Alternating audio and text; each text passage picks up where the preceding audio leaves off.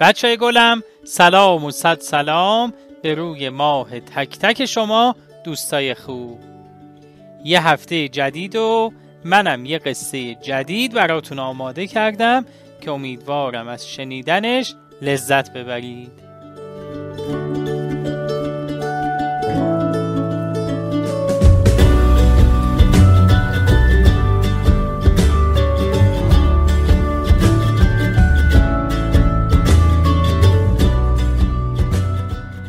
روزی و روزگاری بود که مردم به سفرهای دور و دراز می رفتن.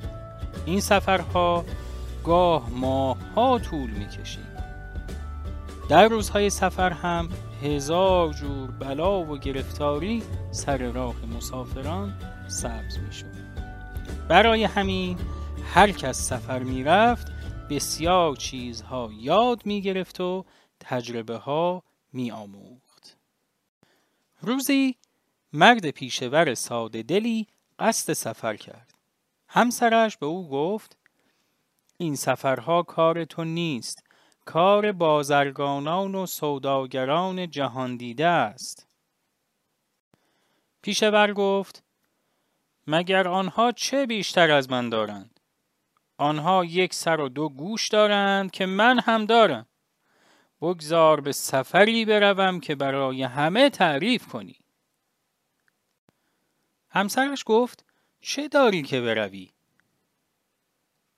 پیشور گفت چیزهایی برای فروش می‌برم و صد تومان پول. همسرش گفت پول را هم با خودت می‌بری؟ اگر گرفتار راهزنان شدی چه؟ پیشور ساده دل خندید و گفت کدام راهزن؟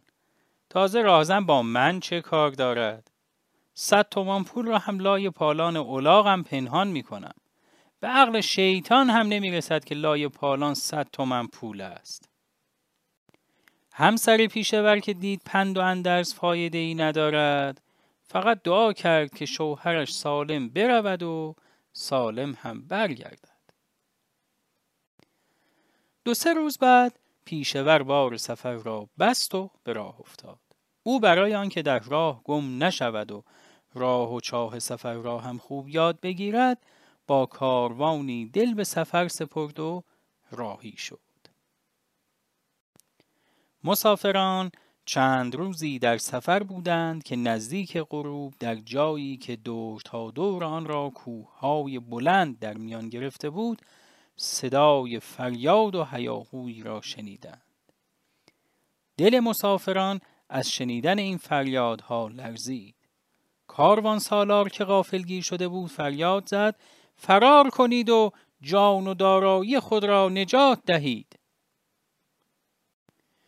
مسافران همراه اسب و الاغ و شترها هر کدام به گوشه ای گریختند. ولی راهزنان کارآزموده از هر طرف آنها را محاصره کردند. در این میان پیشور ساده دل هم گرفتار راهزنان شد. راهزنان با بیرحمی هرچه را می دیدند به تاراج می بردن. گریه و زاری و خواهش مسافران هم در دل سنگ آنها اثر نمی کرد. مرد پیشور که تا آن وقت چنین تاخت و تازی را ندیده بود دهانش از تعجب باز مانده بود و به گوشه ای خیره مانده بود. راهزنی با شمشیر سراغ او آمد و گفت در چه فکری مرد؟ پیشور پاسخ داد در این فکرم که دیگر چه چیزی برایم مانده؟ راهزن گفت مگر چیز دیگری هم به جز این الاغ و باری که روی آن است داری؟ پیشور که از ترس نمی‌دانست چه می‌گوید گفت اگر نبود که رنج این سفر را به جان نمی خریدم راهزن او را تهدید کرد و گفت پس اگر جانت را دوست داری بگو دیگر چه داری؟ زود باش که من با کسی شوخی ندارم. پیشور با ناباوری پرسید پس من هرچه که داشته باشم می‌برید؟ راهزن گفت بله که می‌بریم. کار ما تاخت و تاز و بردن و خوردن است. پیشور با ناامیدی آهی کشید و اشاره به پالان الاغش کرد و گفت حالا که تاخت و تالان است صد تومن هم لای پالان است راهزن با خوشحالی از لای پالان الاغ صد تومان را برداشت و پیشور ساده دل را با دنیایی از امید و آرزوهایش تنها گذاشت.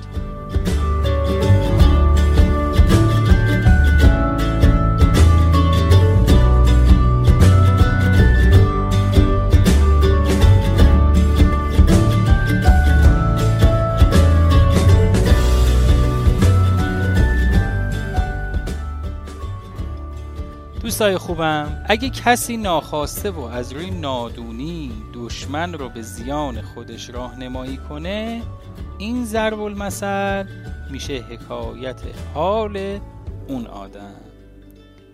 که این ضرب المثل میگه حالا که تاخت و تالونه صد تومنم لای پالونه.